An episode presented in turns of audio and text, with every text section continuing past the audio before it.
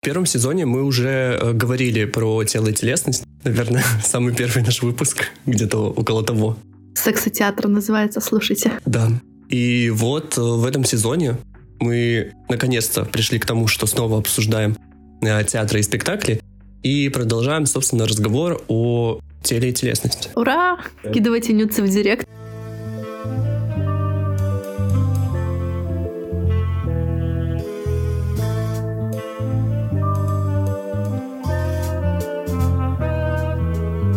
Так вот, первый мой вопрос. Нам очень подготовленный. Точнее, не согласованный. Что о человеке может сказать больше, чем его слова? Тело. Такой ответ ты ждал. Философский какой-нибудь. Нет, ну я в рецензиях просто, по-моему, это писала на пластические спектакли. Спойлер, о чем мы будем говорить сегодня. Что тело на самом деле это такой инструмент, о котором мы вообще не задумываемся. Ну, ты помнишь, у нас еще на журфаке были вербальная, невербальная коммуникация, вот эти пары, где нам там говорили, как там сидят президенты, что эти руки домик, вот это все. И когда мы делали доклады какие-то, нам говорили, вот сейчас у тебя закрытая поза, почему ты так тараторишь? И вот это все, тогда действительно становится понятно, что тело очень многое выдает. Надо, главное, научиться по нему читать. И, наверное, контролировать свое тело тоже, но я не умею абсолютно. Я просто, когда придумывал этот вопрос, у меня в голове был такой, крутился такой ответ, а, что глаза. Ну вот, если честно, я же люблю читать. И часто такую литературу, которая считается низкопробной, но я ее такого не считаю. И там вот это, он прочитал в ее глазах, там, любовь, сомнение, нежность, вот эти все чувства. Я думаю, да что вы там читаете? Я цвет глаз не могу различить, у меня зрение плохое. И типа, я не могу читать по глазам.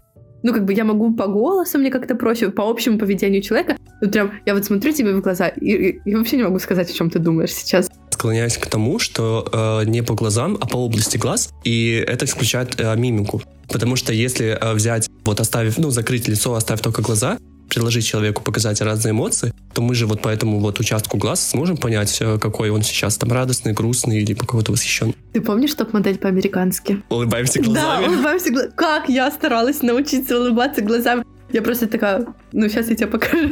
Дорогие зрители, вы этого не услышите, не увидите. Ну, вот я тренировалась улыбаться глазами, как и все девочки перед зеркалом. Я такая, так, рот должен быть серьезен, а в глазах такая искринка, типа, должна. Она пытается, она пытается показать улыбку глазами. Окей, и в этом выпуске мы обсуждаем э, пластические спектакли. И при этом они обычно очень хороши. Ну, по крайней мере, те пластические спектакли, на которых мы были, они все достойны вашего внимания. И нашего были достойны. Собственно, пытаемся разобраться, почему э, танец можно назвать спектаклем и театром в целом. И в конце, во второй части выпуска обсудим те э, постановки, которые мы уже посмотрели и которые вы сможете посмотреть офлайн, либо, возможно, некоторые онлайн.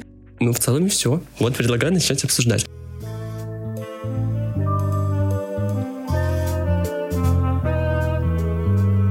Пластический театр. На самом деле это понятие, которое появилось э, в таком э, медийном, так сказал медийный, как будто в 20 веке было такое понятие, как медийный. На самом деле, в целом, в обиходе у критиков где-то в начале 20, 20 века. И тогда оно подразумевало под собой абсолютно от, отвлеченное от того, что мы понимаем сегодня, больше понималось про, говорилось про э, балет. И что самое интересное, на мой взгляд, отличительная характеристика пластического театра — это эксперимент. И то, что меня удивило, когда я вот э, что-то там читал, готовился к выпуску, это то, что э, первостепенно же балет тоже э, считался видом таким экспериментальным.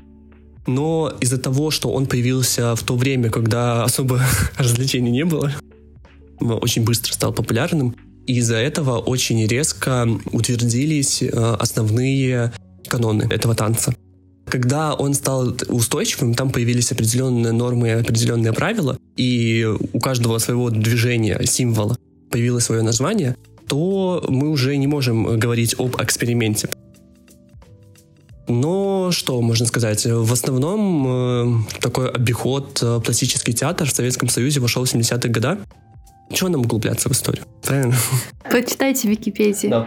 Но э, в Советском Союзе, да, в 70-е годы появился отдельный театр, и вырос он из пантомимы. И в целом стоит, наверное, сказать, что классический театр — это синтез пантомимы и э, танца.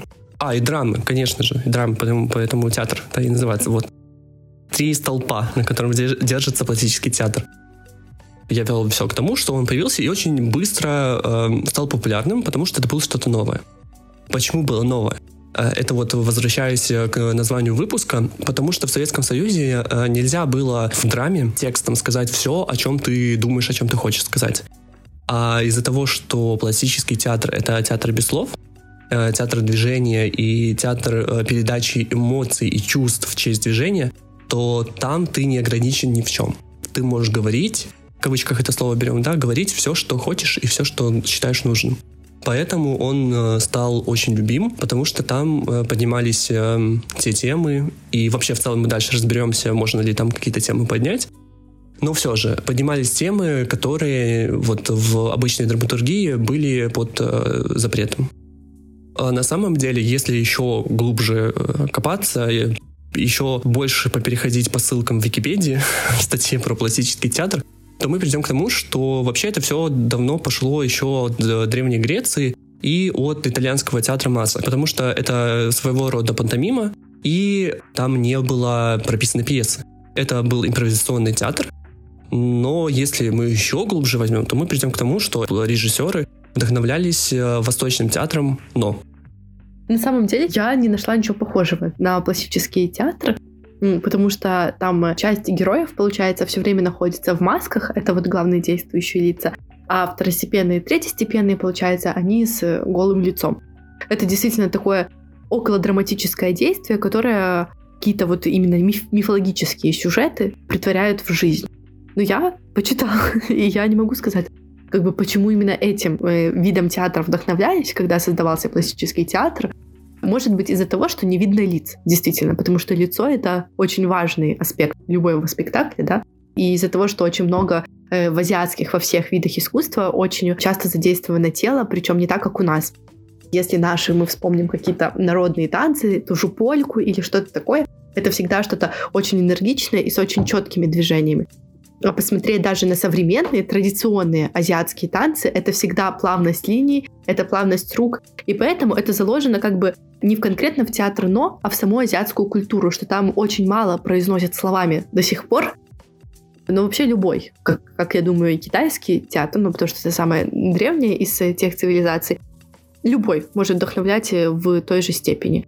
Мне кажется, что это связано еще с тем, Э, что в театре НО очень много, в целом в азиатской э, культуре и искусстве очень много экспрессии, очень много эмоций. И, как ты же сказала, что движение — это очень важный аспект э, и театра, и в целом искусства. Эта экспрессия, она именно действует на тех, кто совсем не знаком с культурой. Ну, то есть даже, э, опять возвращаемся к нашему времени, да? У восточных вот э, деятелей он и действовал. Да, да, да. То типа, если ты сейчас смотришь какой-то там азиатский фильм, например, или смотришь азиатский спектакль, тебе действительно первое время их эмоции кажутся не настоящими. Но потом, когда ты привыкаешь, ты понимаешь, что они просто выражают их по-другому. То есть это не какая-то, ну, невероятная экспрессия. Это просто другой тип если разбираться в истории пластического театра, то можно найти очень много всяких нестыковок и непоняток. Потому что, когда я читал э, материал, у меня возникал э, один глобальный вопрос, чем пластический театр отличается от балета. И здесь нельзя говорить о том, что э, это отличие заключается только в наличии драмы и либо ее отсутствии, то есть в каком-то танце. К примеру, есть просто музыка и нет этой драмы, а, вот, а там есть, типа, какой-то вот этот сюжет. Но на самом деле э, и этого может не быть. Понятное дело, что у актеров и танцоров э, должна быть э, какая-то драматическая мотивация, то есть их действия, что они делают, для чего они это делают. Обычного танца, к примеру, этой мотивации нет, есть просто какие-то движения. Балет, как я уже сказал, это система достаточно уже закрытая, классический балет. Современный балет — это немножко уже другое. Мы дальше будем говорить про один из спектаклей, которые относятся к жанру современного балета. Ну, ты, ты так обмолвился, что условно современный танец может не иметь под собой какой-то идеи, какого-то сюжета, но мне кажется, что если танец не несет в себе никакой идеи, то это просто плохой танец. Потому что на самом деле, ну за что я так сильно люблю contemporary, это за то, что там всегда есть идея. Но даже в каком-нибудь high heels, например, э, или в афро-танцах, все равно внутри заложена идея любого танца, хорошего. Она должна быть заложена, и она должна читаться тобой. Это даже понятно, если хотя бы пару выпусков посмотреть там, не танцы на ТНТ, потому что люди приходят, и самые такие запоминающиеся яркие номера, они так или иначе связаны с какой-то идеей. Там эта идея есть. Я очень советую э, корейское шоу Street Woman Fighter. Э, уже два сезона вышло, и Street Man Fighter есть, и китайское шоу, там Street Dance of China, что-то такое называется. Там такой невероятный уровень танцоров, такое разнообразие стилей, и почему я, собственно, завела об этом разговор? Потому что там часто есть такие задания, что надо поставить номер с какой-то целью. И вот, например, вы в первом сезоне корейского шоу уже там ближе к концу было такое задание, типа поставите танец с различиями гендерной, вот, гендерных ролей мужчины и женщины. И одна команда, как по мне, она поставила именно небольшой, буквально там, на, может, две, две минуты э, пластический спектакль, потому что у них был только речитатив, не было вообще музыки, что для танцоров это невероятно сложно. Каждое их движение означало, ну, не в буквальном смысле, но какое-то слово или какое-то действие, и я пересматривала этот выпуск уже потом на Ютубе, мне кажется, ну, раз сто, как минимум, потому что ты каждый раз смотришь и находишь себе какие-то новые смыслы. Вот это то, за, за что я очень люблю танцы. Потому что тело можно интерпретировать по-разному, но телу гораздо сложнее соврать, чем вот твоему голосу.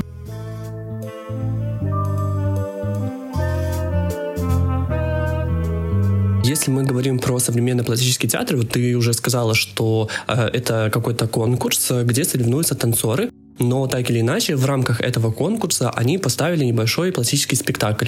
Как мы понимаем, ты это, э, ну, понятное дело, что они не актеры, и у них не было цели поставить спектакль, у них не было режиссера, да, то есть у них не было э, тех основных пунктов, из-за которых мы понимаем, что это театр. Э, но так или иначе ты сказал, что это был спектакль. И так вот, это мы приходим к тому, что если мы говорим про современный пластический театр, то сюда можно отнести практически э, все, все виды хореографии, э, в которых вот есть какая-то сюжетная ветка, как сюжетная линия. Потому что сейчас вот эта грань между просто танцем и пластическим каким-то спектаклем, она максимально стерта. Просто мы сейчас находимся на таком этапе, очень непонятным и, возможно, в будущем этапе развития искусства что, возможно, в будущем исследователи э, назовут э, как- как-то э, и об- определят отличительные черты от э, просто хореографии и пластического спектакля. Но пока у нас таких инструментов, инструментария этого нет, поэтому мы говорим, что сейчас максимально все это очень э, вещь такая смешанная.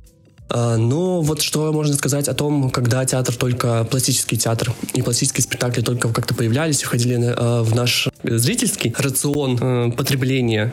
Э, люди, они жили вот этим модернизмом и вот этим отрицанием реалистического в искусстве. Поэтому э, многие говорили, что танец э, как движение есть э, чистое искусство, и оно должно быть э, как чистое искусство. И в целом театр не стоит там, короче, искать смысла. То есть это просто движение, и оно есть. Искусство, оно и просто есть, оно существует, а все, что мы на него навешиваем, это уже извне идет. Разные трактовки, разные э, там смыслы, идеи, это уже мы на это искусство навешиваем. Поэтому а многие а, художники стремились к чистому искусству. Ты знаешь, о чем подумала, пока ты говорил? Я очень плоха в живописи и не особо разбираюсь, но вот есть у меня любимый как бы, художник, это Джексон Поллок. Это он э, вот как бы ведрами краску так я пускала по кругу. Так, ладно, перезапишем. Короче, это просто брызги краски, да, в произвольном порядке на холсте расположены, и очень многие не видят в этом никакого смысла. Но для меня это, наверное, самое чистое искусство из возможных. Это именно хореография и вот картины Джексона Поллока, потому что каждый человек может увидеть абсолютно все, что угодно. И автор не может прийти к нему. Автор, ну, изначально у него нет особой идеи, да? То есть она, конечно, где-то на задворках есть, есть эмоция, вот. Отличие такого чистого искусства, это новый термин мы вводим, пользуйтесь на здоровье, есть эмоция, но нет э, идеи. Вот, ты сказала, а я немножко о другом говорил, потому что здесь ты говоришь, что каждый увидит свое. А, и это уже нам говорит о том, что мы извне навешиваем а, какую-то эмоцию, какое-то чувство на произведение искусства. А вот именно вот те ребята, которые начинали э, движение классического театра и классического спектакля, у них была идея, что вообще не нужно э, вот этого символизма. То есть танец, он просто есть движение, оно как оно просто есть движение. Ну, я дичайше извиняюсь, насколько надо быть а, антиэмоциональным и интеллектуальным человеком, чтобы, глядя хоть на что-то, у тебя не возникло никаких ассоциаций, никаких идей. А, и здесь мы приходим к тому, что, о чем мы говорили, в, по-моему, в первом выпуске, а, что мы тело воспринимаем и движение воспринимаем как физический организм, И эти движения воспринимаем как э, силу, э, не знаю, там, красоту, как скорость. И мы подходим из э, с позиции этих понятий, а не с позиции чувств и не с позиции символов, каких-то аллюзий как бы тут мне кажется, что когда ты приходишь в спек... на спектакль, и условно ты даже когда-то там сотни лет назад приходишь на площадь и видишь танец, или ты видишь человека, который сидит перед тобой на полу, на подушках, э, ты воспринимаешь тело по-разному в эти моменты. Когда я вижу тебя, я не воспринимаю твое тело как объект искусства. Сори. Э, но когда я вижу на сцене это тело, тогда да. А вот и я все к тому пытаюсь э, как бы надавить на то, что эти ребята пользовались другими э, вообще понятиями и взглядом на искусство. Но это нигилисты какие-то вонючие. Это модернисты. Они все модернисты, нигилисты. Но ты же внутри себя закладываешь каждое движение какую-то идею. Э, не сказал бы, что в те движения можно заложить э, какую-то идею. Иногда и она там трудно прослеживается. И мне кажется, ее там э, особо и нет. Ну, не знаю, я просто даже в движении вот алкаша, который передо мной идет по подземке, и вот он так, знаешь, шатается, где-то может присесть что-то. Я даже в его движение идею закладываю какую Это моя проблема, что ты не идеальный зритель пластического спектакля, бы так. Да, это точно. Я да. такой, я вот зритель, который должен докопаться до да. того, что хотел сказать автор? Ну, точнее, не, то, не так. Не что хотел сказать автор, я отрицаю эту фразу. А что я увидела из того, что мне показал автор. Вот. Да, а главная идея пластического спектакля — это то, прийти, вообще ни о чем не думать и получать эмоциональное удовольствие. Я так не умею. Ну вот это я говорю, твоя проблема. Я за- заметила такую фишку. Если я не анализирую каждый момент, что происходит, то я считаю, что я время впустую трачу. Ну то есть это я не, я не могу наслаждаться, если я не что-то для себя не приобретаю в этот момент. Супер, ты классно подвела э, к моему следующему вопросу. Ой, ё-моё. Э, мы уже немножко затрагивали эту тему. Точнее, ты ее затронула, пытаясь, так, не знаю, доказать, либо объяснить, что для тебя пластический э, театр. Э, где в этих спектаклях, пластических спектаклях, искать смысл? У меня очень простой ответ. Внутри себя. Ты всегда найдешь смысл внутри себя. Ну, для меня, если честно, если бы моей работой зачастую не было там писать рецензии или что-то такое, и из-за этого приходится там где-то разбираться действительно, что хотел сказать автор, чтобы совсем какую-то чушь для других людей не, не нагородить. Но если я смотрю что-то для себя, то мне вообще вполне хватает того, что я сама себе придумала. То есть я не очень люблю уходить, например, по картинным галереям с э, каким-то экскурсоводом или гидом, что-то такое, потому что я сама для себя вижу смысл каждой картины. И смысл каждой картины я сама для себя его внутри объясняю. Это может быть полная противоположность того, что хотел сказать автор, но, как мы все помним, с первого выпуска, по-моему, автор мертв, поэтому ему уже нет никакого дела. Поэтому, да, для меня смысл каждого произведения искусства, неважно, это э, театр, это литература, это кино, я всегда нахожу его внутри себя. Вот мне кажется, не было еще ни одного э, произведения искусства, кроме зеленого слоника, где бы я не нашла хоть какой-то крупицы смысла. Хотя и в «Зеленом слонике», учитывая, что это такое контркультурное произведение, да, ну, если бы стараться и пересмотреть, чего я не хочу, я бы, наверное, что-то обнаружила для себя. Да, мы пришли к тому, что э, действительно пластический театр — это тот вид искусства, где нет, э, плохо сказать, нет смысла. Он там все-таки есть, э, потому что когда даже когда э, этот э, спектакль ставят, режиссер, актер так или иначе какой-то э, смысл э, для себя лично они закладывают, потому что им нужно откуда-то брать э, эту мотивацию к движению, к действию. Если мы берем общее э, восприятие этих спектаклей, они тем и хороши, что каждый зритель увидит для себя что-то свое. И никогда это восприятие может э, не повториться.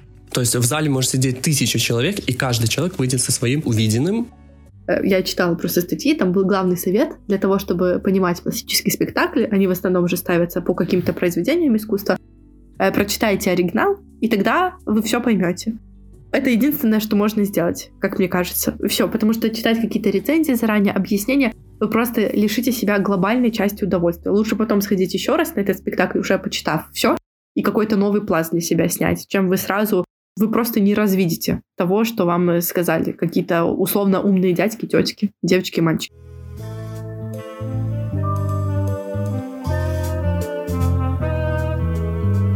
Как я уже вначале говорил, что э, балет изначально тоже был достаточно экспериментальным видом хореографии, пока все его движения не обрели какие-то свои названия и какие-то свои такие четкие и жесткие рамки. И в одном из интервью Николай Скорица, кстати, говорил, что балет очень легко читать. Ну, это, понятно, моя интерпретация его слов, но смысл такой был что балет очень э, просто визуально читать, потому что каждое движение имеет определенный смысл.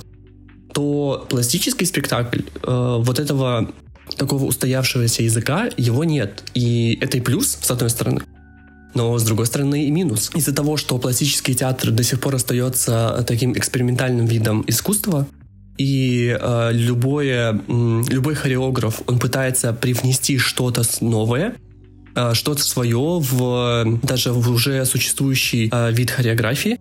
Из-за этого вот, это, вот этот символический язык, символизм в искусстве, он теряется, потому что мы не можем э, его ни с чем соотнести примеру, в искусстве э, картины э, мы могли э, анализировать с точки зрения символизма цвета. Вот используют там желтый цвет, это или там какой-нибудь фиолетовый цвет, да? Если мы видим на картине фиолетовый цвет, значит символ богатства, потому что раньше сложно было достать этот краситель, и поэтому вот мы понимаем, что этот человек либо богат, либо из знатной там семьи и так далее. Когда пришли вот эти все чуваки, модернисты, постмодернизмы... Импрессионисты. И все, и же с ними... Ой, я коротенькую ремарку буквально. Я вот недавно разговаривала с художником, я ему задала вопрос, типа, какая картина изменила мир? Он такой, никакая картина не изменила мир так сильно, как 20 лет существования импрессионистов. Что, типа, вот импрессионисты буквально за, там, реально 20-30 лет, они изменили все понимание об искусстве живопись. Вообще полностью перевернули его с ног на голову, с головы на ноги. И вот это все, поэтому, да. Да, и э, вот э, когда все эти чуваки, они появились, то э, вот этот символизм цвета, он пошел по, в тартарары, потому что уже э, непонятно, что хотел сказать автор. Каждый художник э, закладывал в цвет э, свой аб- абсолютный смысл. И понятное дело, что они же не писали пояснительные записки к своим произведениям. И мы, как зрители, мы не понимаем, э, что он хотел сказать. И слава богу. Да, ну поэтому мы как бы уже здесь включаем свое восприятие этой, этого произведения. А, так и со современным пластическим спектаклем установка на репетиции от режиссера э, к исполнителю может быть абсолютно дурная. К примеру, как, вот я как прочитал, такая установка. Биполярная вошь после там какого-то трипа залазит на спину крокодилу и вот, и вот это вот. То есть бред несусветный, но вот такая установка, чтобы танцовщ... танцор, он э, нашел э, в себе какой-то вот этот импульс к движению и исполнял это движение. Но мы же, когда видим, мы же не понимаем, что это биполярная вождь залазит на спину к крокодилу. То есть мы видим что-то другое. Уже я подвожу к тому, что язык пластического спектакля, э, ну, и словаря нет. Если вам кто-то говорит, что это спектакль про любовь, а вы увидели там не любовь, а, не знаю, какую-то жесткую драму, то, то не, не, не стоит здесь думать, что вы какие-то не такие и что вы глупые. Скажу ауф. Любовь и есть жесткая драма. Нет, если критики говорят, что спектакли про любовь, а вы увидели биполярную вошь, с вами все в порядке. Скорее всего, вы ближе к правде находитесь. Какой-то вопрос хотел задать. Я мой Коля, вопросом меня до белого коленя доведешь. Вот когда ты говорила про корейские вот эти шоу, ты сказала, что э, там был такой спектакль, где э, был реч речитатив, который не соответствовал логике постановки хореографи хореографической постановки. И вот э, говоря э, в контексте пластических спектаклей, мы тоже приходим к тому, что музыка э, не всегда соответствует э, нашим устоявшимся пониманиям принципа постановки танца. Во-первых, что я могу сказать, так это то, что это очень сложно для актеров и танцоров. Это, это невообразимо сложно танцевать без вот это раз, два, три, раз, два, три, раз, два, три, четыре, раз, два, три, четыре. Без э, такта и ритма очень сложно танцевать. Поэтому чисто с технической точки зрения я всегда жесточайше восхищаюсь, когда есть какой-то речитатив или какой-то сбивчивый вот такой ритм, под который невозможно подстроиться. Это, это глобальное восхищение оно всегда воздействует на тебя как-то психоделически. Вот так, такой тип музыки. Ну, во-первых, э, во-вторых, в десятых я ненавижу техно. Не знаю, я говорила об этом уже на подкасте, но если что, ненавижу никаких изменений. Поэтому вот такая музыка для меня очень сложна для восприятия. Она как-то сразу прибирает тебя, как делает тебе некомфортно.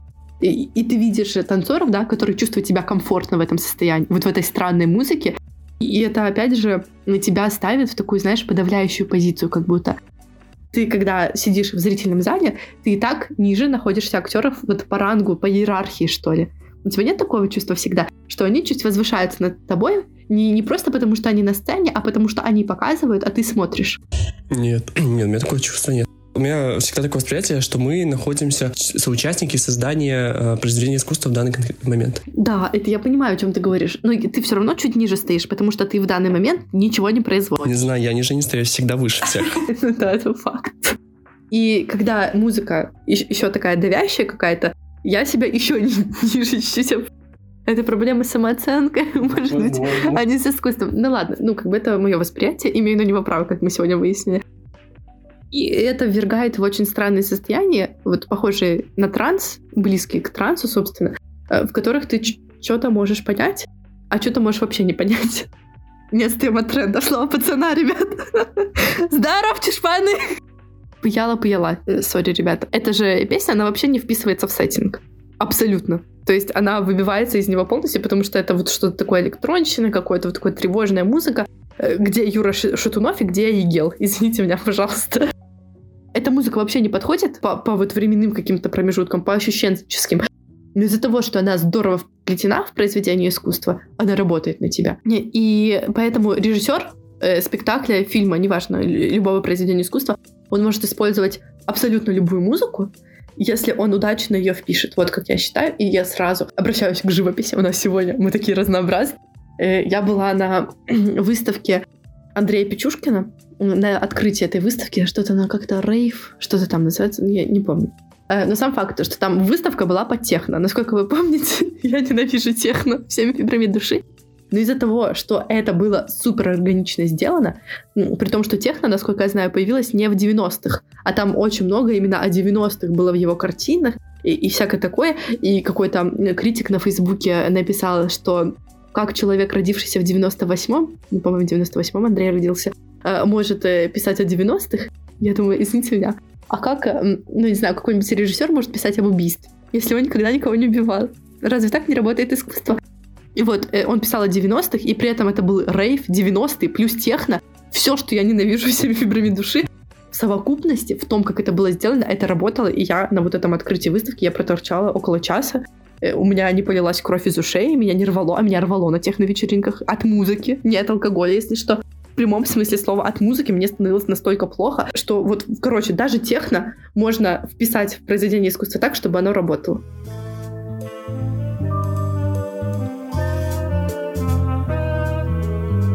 Что же у нас так ничего не вписывается в театральное пространство пластические спектакли? Почему их так мало, как ты считаешь? Потому что это очень сложно их сделать. Во-первых, просто из-за нехватки актеров, которые достаточно хороши для того, чтобы танцевать хорошо. Я сама ходила на танцы. Ну, ребята, дерево это, это очень гибко по сравнению со мной. Понятное дело, что актер, он в любом случае гибче обычного человека и пластичнее. Просто нехватка ресурсов, как мне кажется. Э, плюс это очень сложно, потому что не то, что классические театры, у нас у всех там на виду, на слуху, и люди толпами валят на них, как в мускомедию, условно. То есть такого тоже нет. Чтобы это бум, взрыв жанра какой-то был. Ну и режиссерам, мне кажется, страшно, что им нечем будет заполнить пустоту на сцене. Я немножко иначе думаю, потому что все-таки попытка как-то укоренить пластические виды спектаклей был. Не считаешь ли ты, что просто зритель не готов э, к таким, такому виду перформанса? Зритель никогда не будет готов. Ты стоишь вот э, на берегу реки, например, и она очень холодная. И ты вот стоишь и ждешь, пока она потеплеет. Она все не теплеет и не теплеет для температуры человеческого тела. Если ты потихоньку не начнешь туда входить, в ту воду, ты не привыкнешь к этой температуре. Поэтому зрителя надо в него вот швырять, как бланджерами, бланджерами Гарри Поттера, забыла, как правильно называется. Она перечитала фанфик под Рамионе. Тебя бросают вот как, я не знаю, как камнями какими-то этими спектаклями, ты уворачиваешься, уворачиваешься, а потом хоп, какой-то в голову попал. Mm-hmm. И все, и, и пошел дальше.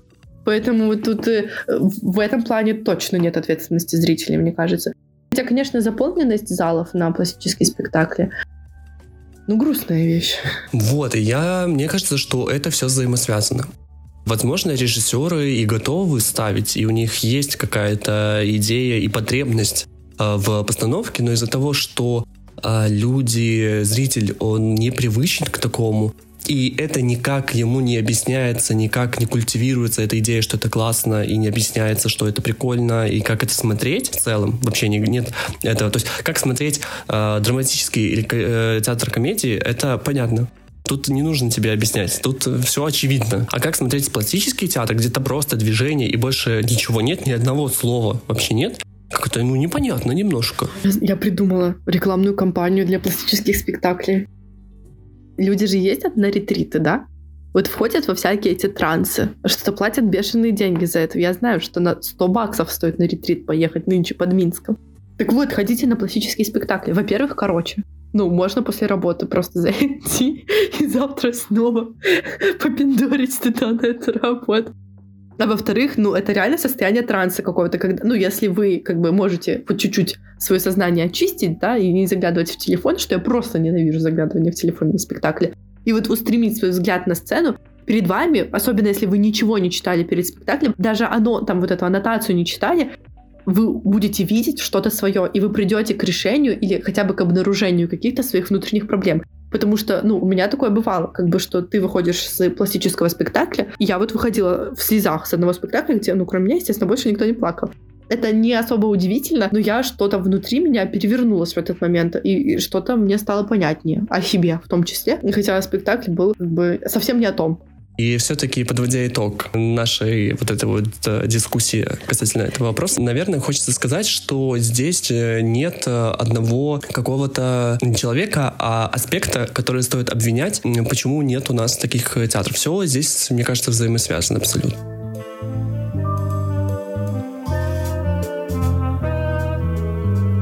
Какой ты помнишь свой первый классический спектакль? Бетон в РТБД. Бетон. Э, наш первый опыт столкновения с пластическим спектаклем. Поставил его Евгений Корняк. Ваши впечатления? Это спектакли, поставленные по Орфею и Евредике, мифу об Орфее и Евредике. До того, как смотреть спектакли, я, естественно, подготовленная нашей преподавательницей по античной литературе, перечитала миф об Орфее и Евредике, потому что до этого я его читала. Э, у меня был в книжке она греческих мифов. Я пришла, э, уверенная в том, что ну, сейчас мне покажут миф, я не знала, что это будет... Или, может быть, знала, что это будет спектакль без слов. Нет, нас предупреждали. Да, предупреждали, значит, предупреждали. Э, пришла и офигела, если честно. Потому что я тогда еще была без очков, и там в спектакле, если ты помнишь, там были такие фразы, какие-то коротенькие буквально, по-моему, они означали там акты как-то обозначать. Я не видела ни слова из того, что было написано. Меня это ужасно угнетало, что я и так ни черта не понимаю, а еще и слов этих не вижу. И как-то я э, весь спектакль провела в какой-то жесточ... жесточайшей прострации. Периодически он ужасно привлекал мое внимание, потому что какой-то этюд происходил на сцене, от которого я не могла оторвать взгляд. Потом я как-то уходила в себя и думала, что я здесь делаю, а как мне рецензию на вот это писать. Но потом я вышла еще раз перечитала миф об Орфее и Вредике, потому что я думала, может, я что-то не поняла, может, это не об Орфее и Вредике на самом деле и что-то у меня начало в голове укладываться по кирпичику. Я помню э, свои ощущения касательно бетона, потому что э, тогда на паре меня наша преподавательница унизила, хотя, ну как унизила, морально дезморалила. Хотя я тоже перед спектаклем прочитал миф. Понятное дело, что э, спектакль очень далек от э, сюжета мифа, э, и что там его практически нет. То есть есть, да, центральное ядро, это миф, а все остальное — это чистая вариация режиссера на тему. То есть это этюдный такой спектакль, связанный какой-то одной нитью, а нить вот про любовь. Как ты думаешь, э, почему бетон? Ну, прошло почти пять лет с просмотра. Про бетон ничего тебе не могу сказать. Я помню, что я какое-то нашла объяснение тогда. Но я помню другое, что меня впечатлило. Там же люди в белье ходят. Я помню, как меня впечатлило, что это белье из Марка Формели. И это, наверное, был первый раз, когда я поняла, как сильно спектакль может соприкасаться с нашей реальностью. Потому что до этого, до этого, несмотря на то, что я смотрела и современные спектакли, в том числе, ну, которые э, написаны современными драматургами, это все равно не было таким. То есть я, я чувствовала, что вот этот театр, он далеко, и я действительно сильно ниже нахожусь актера. Вот бетон, он меня впервые, несмотря на то, что я почти ничего не поняла, он впервые меня поставил какой-то близкий уровень хотя бы к актерам, потому что я поняла, а, они говорят со мной на одном языке. Пусть я пока вот этот их язык ну, не понимаю, но я могу его узнать. Э, меня в этом спектакле очень э, удивило решение сценографии. Если вы не смотрели, то немножко такой экскурс. Что мы видим э, на сцене? Перед нами стена, такая выкрашенная под бетон, но это просто стена. Э, спектакль начинается из того, что в этой стене открывается какое-то окошко такое прямоугольное, очень, ну, достаточно узкое, но продолговатое, и оттуда начинают э, вылазить люди. И они оттуда, там ну, метра два, даже больше э, до пола сцены. И вот они начинают спускаться оттуда, и потом в конце это заци- зацикливается, и они оттуда туда возвращаются же. Тогда, конечно, мне такие мысли даже в голову не пришли, но сейчас я воскрешаю себя в голове, вот эти сцены. Мне сразу две вот э, аллегории приходят на ум. Типа как рождение человека, да, и еще почему-то Вавилонская башня. У меня вот этот образ Вавилонской башни в голове, да, на которую люди пытались построить, чтобы объединиться, ну, это какая-то стена условно, но которая не сработала в любом случае, как они пытались на нее вскарабкаться, вскарабкаться, и ничего не вышло. Вот почему-то это тоже у меня образ такой. Как картины, знаешь, Брейгеля. Вот, э, вот что-то такое есть в этом спектакле. Так вот, э, этот спектакль, как я уже сказал, он э, исследует любовь и э, разные ее проявления, разные э, ее стадии. Про такой момент в искусстве, как узнавание. Я где, где-то, кто-то, короче, умный вот это говорил, что для чего делается трейлер, что ты смотришь, ну, про фильмы скажем, про самое массовое из искусства, что ты смотришь трейлер, и потом, когда ты в фильме видишь момент, который тебе показали в трейлере, ты чувствуешь вот это узнавание, и у тебя поднимается жестко уровень там дофамина, окситоцина в крови, и тебе намного приятнее смотреть этот фильм, когда ты какие-то сцены из него видел. И также работать с театром, который поставлен по каким-то произведениям искусства. И то есть я вот прочитала миф про Орфея и Вредику, я пришла на спектакль, и вот этот момент э, Орфей уходил из этого царства мертвых и должен был ни разу не оглянуться. И там, я помню прям, как в спектакле была показана эта сцена, они опять вот носились по, ну, по сцене туда-обратно, и я словила вот это жесткое узнавание происходящего. Я такая, да, наконец-то Орфея Евредика, наконец-то. Э, и, и вот это тоже момент, да, когда вы смотрите спектакли по, по какому-то э, произведению широко известному, это очень-очень хорошо работает. Потому что если авторы обстаю, остаются, ну, режиссеры в частности, остаются совсем в абстракции, это может быть круто, это может быть приятно, это может быть хорошо, но для обычного зрителя, для обывателя, такие, такого, какими мы являемся, собственно, это немножко, ну как сказать, это, это не то чтобы сложнее, хотя и сложнее тоже, это просто неприятнее, это просто у тебя остается меньше какого-то, не знаю, наслаждения от просмотра и больше напряжения. Ну когда? Ну когда уже? Ну когда уже вот это вот будет? Ну, сейчас вы этот спектакль можете, к сожалению, посмотреть только онлайн. Периодически РТБД а, его показывают а, в этом формате. Надеемся, что когда-нибудь мы все-таки увидим возрождение его на сцене. Поливание на себе спустя там сколько, пять лет они восстановили. Вот, дай бог, и этот спектакль когда-нибудь э, мы сможем наблюдать воочию.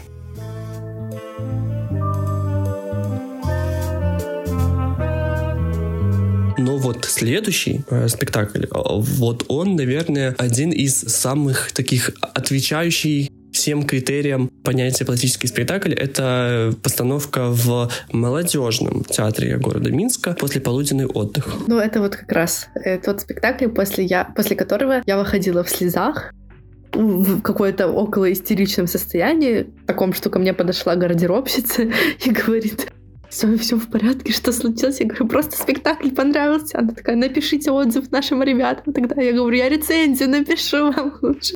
Я сидела еще на первом ряду, и там очень же маленький зал в молодежном. Это малый зал, э, и ты чувствуешь себя вот практически на сцене вместе с героями. Он попал жестко в мое настроение, в мои эмоции, в мои переживания в тот момент. У меня ловились моменты узнавания, хотя это не по э, какому-то не по пьесе, не по книге поставлено, а по балету. Собственно, после полуденный отдых фавна, сон фавна. Я уже после, опять же, я говорю, я не приверженка того, чтобы читать, смотреть что-то до спектакля.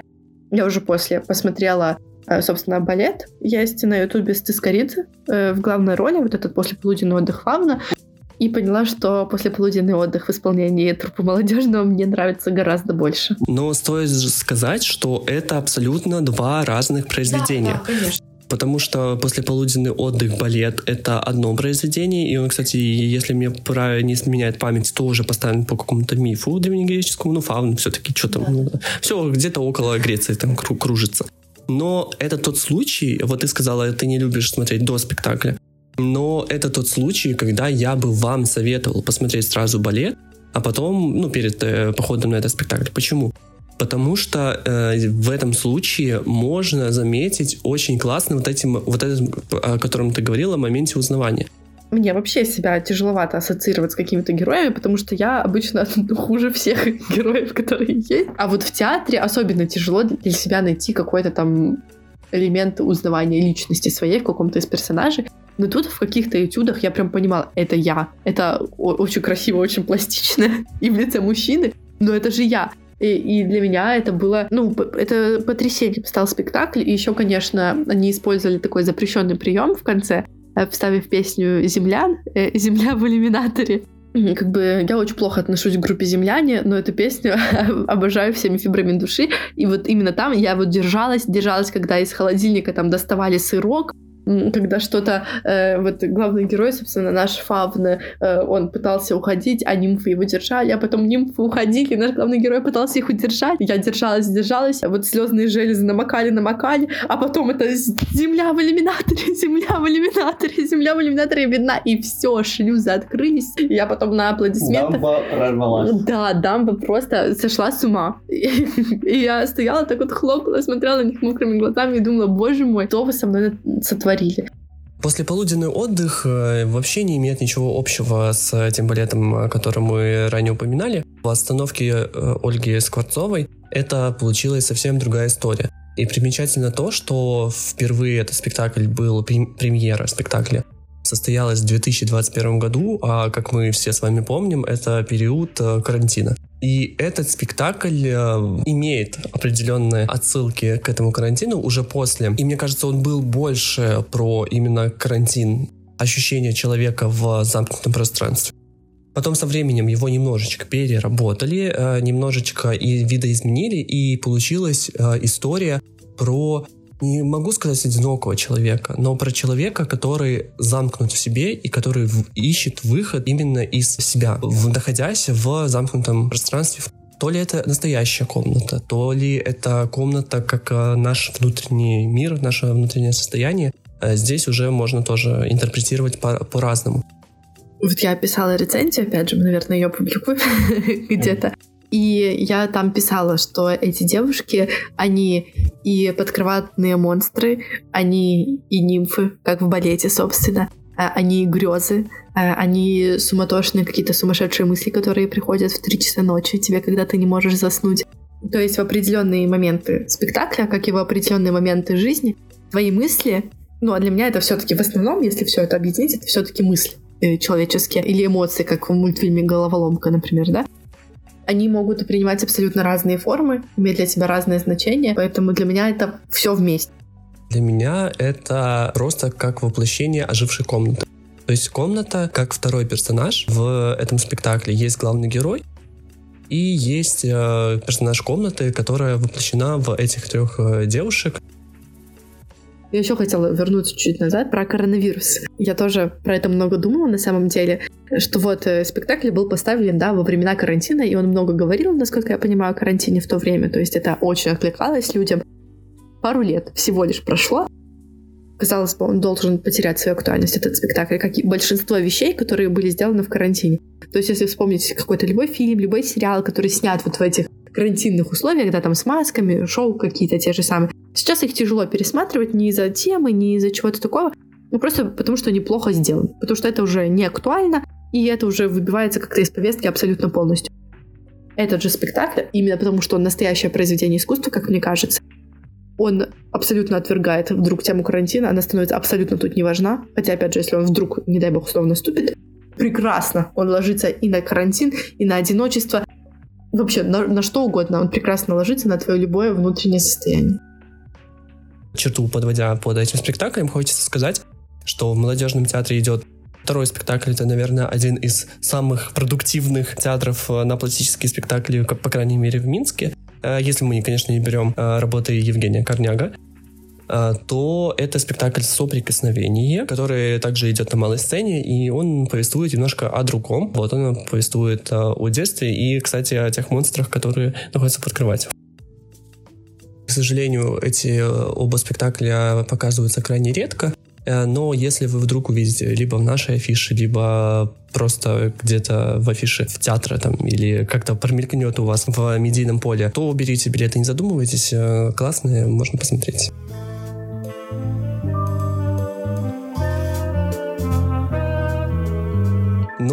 Наверное, один из таких самых больших по масштабам зала спектаклей, которые мы посмотрели, и это вот тот самый спектакль о котором я говорил, что он относится больше к поджанру современный балет. Это спектакль Сергея Микеля, постановщик, хореограф-постановщик, подсознание в музыкальном театре я даже сегодня несколько раз сказала, что хожу без ожиданий, чтобы не было, собственно, разочарований. Э, никаких на спектакле. Но вот это первый спектакль, на который я пришла настолько неподготовленная. Во-первых, маленькая история. Я приехала не к тому театру, когда мы должны были смотреть этот спектакль. И поэтому я как-то врываюсь э, в этот театр, что-то быстренько бегу и понимаю, что не знаю, как называется спектакль. Я такая, Коля, как называется спектакль? Он говорит, Ксюша, подсознание. И времени уже хотя бы посмотреть, типа, а чё? Всё, его нет. Третий звонок, э, занавес открывается, свет выключается. И все, я оказываюсь погружена вот в мир, о котором я вообще ничегошеньки не знаю. Даже название у меня вылетело из головы, как только Коля его произнес. И, и я просто буквально белый лист абсолютно белый, даже сероватый немножко от волнения, что я сейчас вообще ничего не пойму. Но я посмотрела этот спектакль, мы потом вышли с тобой, и ты помнишь, и ты такой мне задаешь вопрос. Ну вот, что ты поняла? Такой профессор проверяет. Я рассказываю о том, что я, собственно, поняла, и ты такой, ну да, близко к правде. И я почувствовала себя очень хорошо, что я вот прям, ну, там в музыкальном театре, кто не знает, там очень подробно расписано либретто. Я залажу на этот сайт, понимая, что да, пусть я не все назвала своими словами, я уловила вот очень много мыслей, но раз уж мы сперва затронули тему телесности, и все еще к ней я возвращаюсь, удивительно, да? Этот спектакль для меня самый, наверное, откровенный в плане человеческого тела. А бетон? Нет, этот спектакль, именно подсознание. Я так, такого не испытывала никогда. Я потом долго рефлексировала ощущение неловкости и какого-то стыда абсолютно, ну, не, его не должно было быть этого стыда. Это все мои внутренние комплексы и проблемы и всякое такое. Но я прям сжималась периодически на кресле, хотя, понятное дело, ну, ничего сверх искусства там не происходило. Но мне из-за внутренних зажимов было максимально некомфортно это смотреть. Периодически, вот временами, прямо мне было очень плохо от непотребства, которые творят в этих театрах. Но потом я это отрефлексировала, поняла, что это, естественно, моя проблема, э, чего я вам всем советую. Сперва рефлексировать, потом бросаться с обвинениями на какое-либо произведение искусства. И, и тоже спектакль мне очень много дал. Хотя, конечно, я не восприняла его настолько лично, как после полуденный отдых. Стоит, наверное, еще сделать такую небольшую аннотацию к этому спектаклю, что этот спектакль нам рассказывает про стадии погружения в сон, стадии сна, при этом спектакль абсолютно без слов, но эти стадии, они очень четко видны на сцене. Вообще, я безумно восхищена каждым актером. Там главные роли есть, и есть кардебалет. И вот этот кардебалет, когда он врывается на сцену, ну, соответственно, подводя к одной из стадий, ты испытываешь такую гамму чувств в этот момент, как будто в твой сон, вот, э, нет, как будто в твое вот это предсонное состояние, вдруг вырываются какие-то мысли, и ты погружаешься в этот сон быстро и так болезненно даже, как будто вот я же видела нечто прекрасное, сейчас какие-то соединения там двух, трех, четырех душ, и тут вот это вакханалия какая-то происходит, и это такой эффект, э, типа электрошокер, что тебя вдруг резко долбанули, и ты то ли просыпаешься, то ли еще глубже проваливаешься в этот сон. И это очень интересная такая режиссерская задумка на самом деле. Вообще режиссер огромный молодчина. Э, актеры восхитительны. У них у каждого есть своя роль. Два парня, две девушки которые порой разбиваются совсем не так, как, как наверное, нам хотелось периодически. Но они невероятно, невероятно красивые, невероятно завораживающие. Там э, безумно хорошая работа со светом на самом деле произведена, потому что это то холодный свет, то теплый свет. И, и что для меня самое удивительное, отсутствие света на большой достаточно сцене, на большой зрительный зал, им удалось вот воссоздать это ощущение отсутствия света. Как будто ты видишь только тела, только вот лица актеров, но никакого света вообще нет. Здорово вообще. Световику 10 а, тысяч лайков.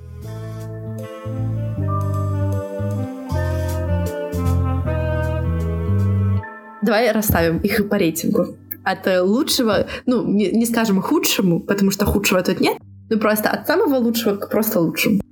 Как такого рейтинга, наверное, у меня и нет. Ну ладно, я могу первый сказать. После полуденный отдых на первом месте, на втором питон и на третьем подсознание. Хотя всем этим спектаклям я бы дала бы 10 из 10. Я могу без рейтинга, ну так сказать, после полуденный отдых это один э, из трех, это самый понятный спектакль и самый читаемый по восприятию метафор. Том э, самый сложный по этим же критериям это бетон, безусловно. После полуденный отдых все-таки он э, больше относится к такому восприятию. Прийти и расслабить мозг и вообще ни о чем не думать и смотреть на красоту именно танца. Вот, и вообще классические спектакли, мне кажется, том их э, основной кайф, это в том, что они успокаивают. Вот как-то, ну, из-за красоты, опять же, танца, про который мы уже говорили много сегодня, они воздействуют э, так, как какая-то, я не знаю, как, как это называется, вот эта херня, которой люди занимаются? Медитация? Да. Как ты меня понял? Есть как медитация в том числе. Но медитация — это херня, которой люди занимаются. А спектакль — это искусство. Что, а, э, мы не сказали, подсознание можете смотреть, в афишах есть, э, вот пока идет, сходите, обязательно посмотрите, проживите этот experience. Что еще можем мы сказать? Смотрите, читайте рецензию на подсознание в нашем профиле. Подводя итог, что мы можем сказать в общих чертах? Ксения, что для вас классический спектакль? Классический спектакль, я скажу, что для меня классические спектакли. Это спектакли, после которых я каждый раз уходила счастливой.